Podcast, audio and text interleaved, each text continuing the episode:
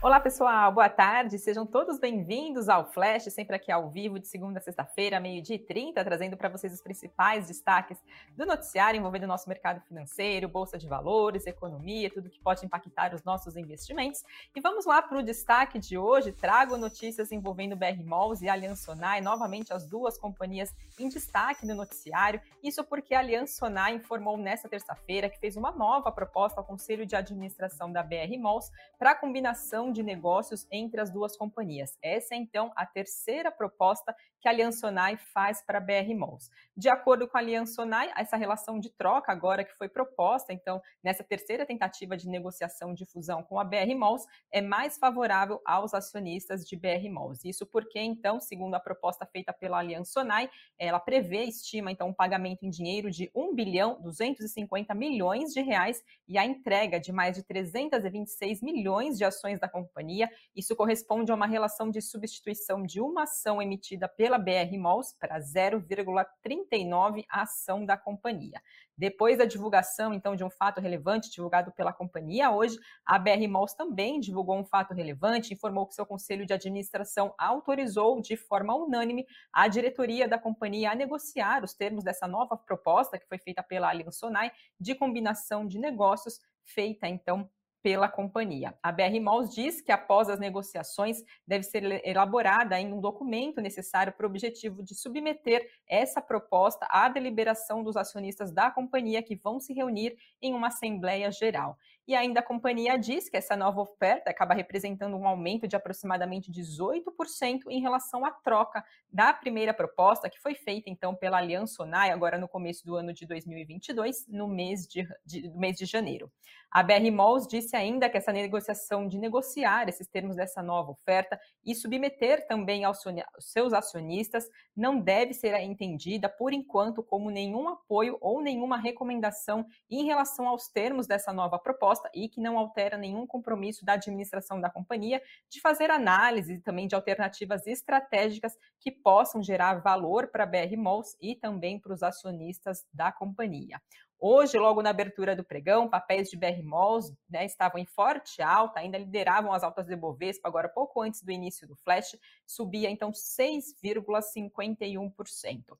Analistas da Genial Investimentos fizeram um rápido comentário sobre essa notícia e entenderam, né, afirmaram que entenderam que as chances de se tornar aprovação desse negócio, da fusão entre as duas companhias, ganharam ainda mais força, as chances tornaram-se ainda mais reais, já que tem potenciais sinergias, então, envolvendo as duas companhias. E vamos acompanhar se vem, então, novidade novamente envolvendo né, a novela entre BR Malls e Aliança Sonai, se vem fusão entre as duas companhias. Quem também está entre os destaques do nosso cenário corporativo de hoje é a Gol, que informou que vai converter até 12 das suas aeronaves de passageiros para cargueiros de uso exclusivo do Mercado Livre. Segundo esse acordo entre as duas companhias, Três aviões vão começar a operar dentro dessa parceria já agora no mês de junho de 2022. Outros três vão entrar em negócio a partir do ano de 2023 e o Mercado Livre terá a opção de mover outros seis jatos da Gol até o ano de 2025. Segundo a Gol, a previsão desse acordo é, pode trazer para a empresa uma economia de cerca de 25 milhões de reais agora no ano de 2022 e 75 milhões de reais no ano de 2023. E que essa economia vai vir a partir de valores que deixarão de ser pagos pela devolução das aeronaves que não mais acontecerão. Além disso, a empresa prevê também que o seu braço logístico, né, o braço logístico da Gol, a GoLog, vai ter uma receita adicional de cerca de 100 milhões de reais agora no ano de 2022 e de 1 bilhão de reais ao longo dos próximos cinco anos. Já Mercado Livre prevê levar o seu volume de encomendas transportadas por via aérea de 100 milhões para 400 milhões agora por ano no Brasil. Papéis de Gol hoje estavam em alta de 1,54% por volta do meio-dia desta terça-feira. Temos notícias também da Petrobras, que informou que iniciou uma fase vinculante para a venda da sua fatia de 20% detida na sua subsidiária em uma joint venture no Golfo do México. Ela foi criada em outubro do ano de 2018 com aportes de ativos, de ativos de petróleo e também de gás natural em produção. E a parcela da Petrobras nesse campo de produção agora no ano de 2021 foi de 10,4 mil barris por dia de óleo equivalente. Então, Petrobras também ganhando mais um passo de desfazer então dos seus ativos, né, que são chamados não core, aí para a companhia.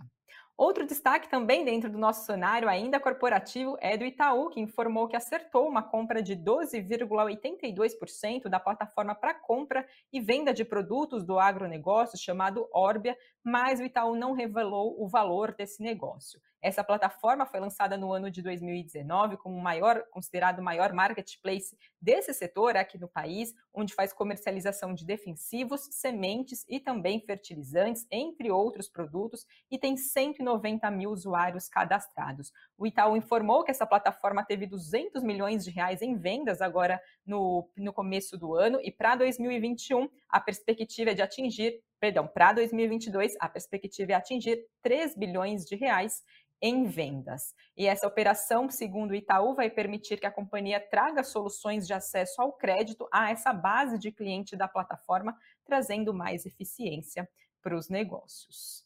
Temos novidades também, na verdade, uma atualização do processo envolvendo Alpargatas e a Osklen. A Alpargatas informou que concluiu agora nesta terça-feira o fechamento da operação de venda da totalidade da sua participação na Osklen para DAS Nordeste Calçados e Artigos Esportivos, correspondendo a 60% do capital social da Osklen. E segundo a Alpargatas, a venda dessa participação detida na Osklen está em linha com o planejamento estratégico da companhia, que prevê um crescimento orgânico por meio da expansão da Havaianas e também do seu crescimento inorgânico por meio de novas marcas, novos produtos e também novas soluções digitais. Na época do anúncio desse negócio, isso em novembro do ano passado, o valor informado foi de 400 milhões de reais.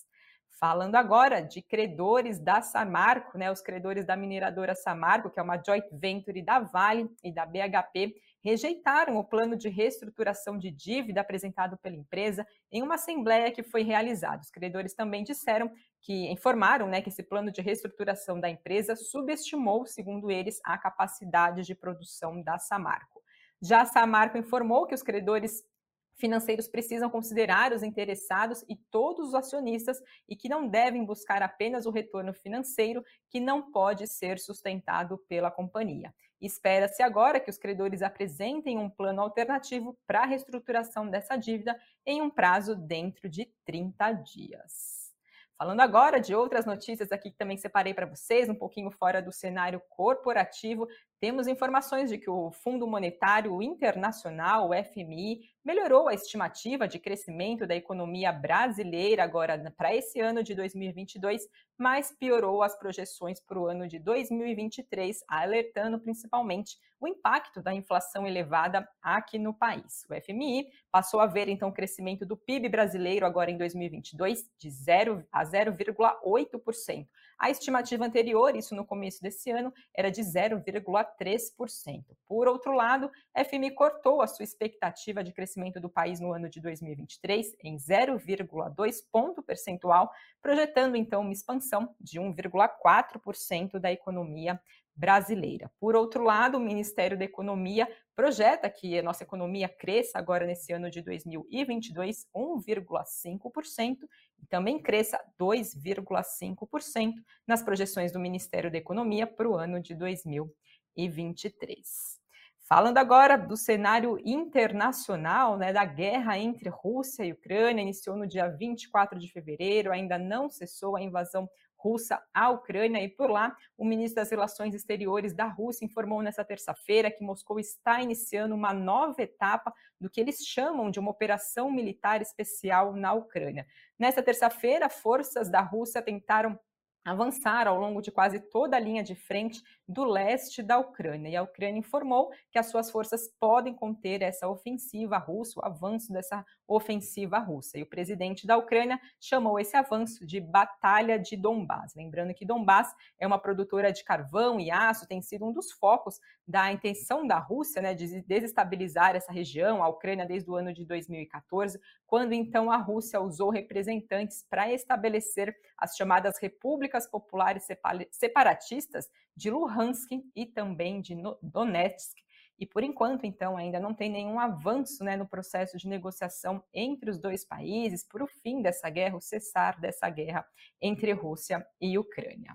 E agora passo para falar do Ibovespa, o principal índice da nossa Bolsa Brasileira, por volta do meio-dia recuava 0,62% aos 114.975 pontos. Dólar subia 0,68% a R$ 4,68. E, por fim, Bitcoin subindo mais de 5%, 5,78% a 41.615 dólares.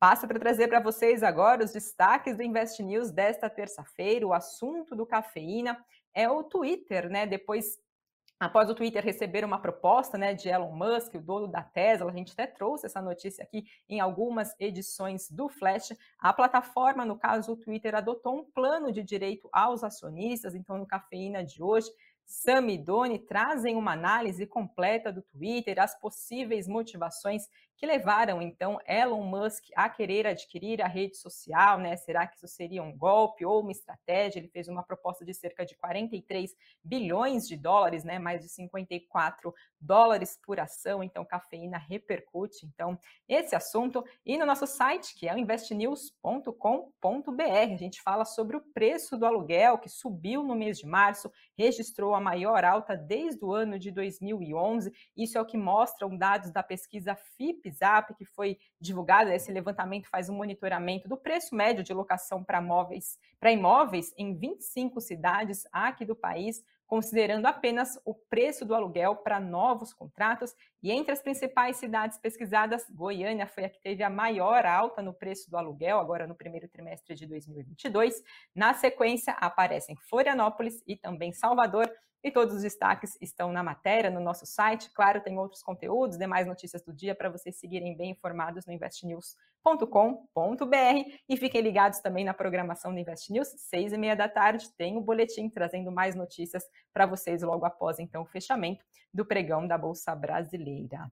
Dou agora passo para olhar né, os comentários de vocês. Rogério Estelo aqui participando no nosso chat. Boa tarde, sempre a melhor informação do almoço. Que bom, Rogério, sempre bom ter esse retorno de vocês. Aproveite para deixar aqui, aqui no nosso chat, nos comentários do nosso vídeo também, o que vocês estão achando do nosso programa, o que vocês gostariam de ver mais por aqui. É sempre bom ter esse retorno. Glauce também comentando, boa tarde, né? Desejando uma boa tarde a todos, boa tarde para mim. Obrigada, Glauce, também está sempre acompanhando a nossa transmissão aqui no Flash. Pessoal, esses foram os destaques do dia. Muito obrigada obrigada a todos vocês que nos acompanharam, deixaram seus comentários aqui no Flash. Amanhã eu estou de volta, eu espero vocês. Até lá.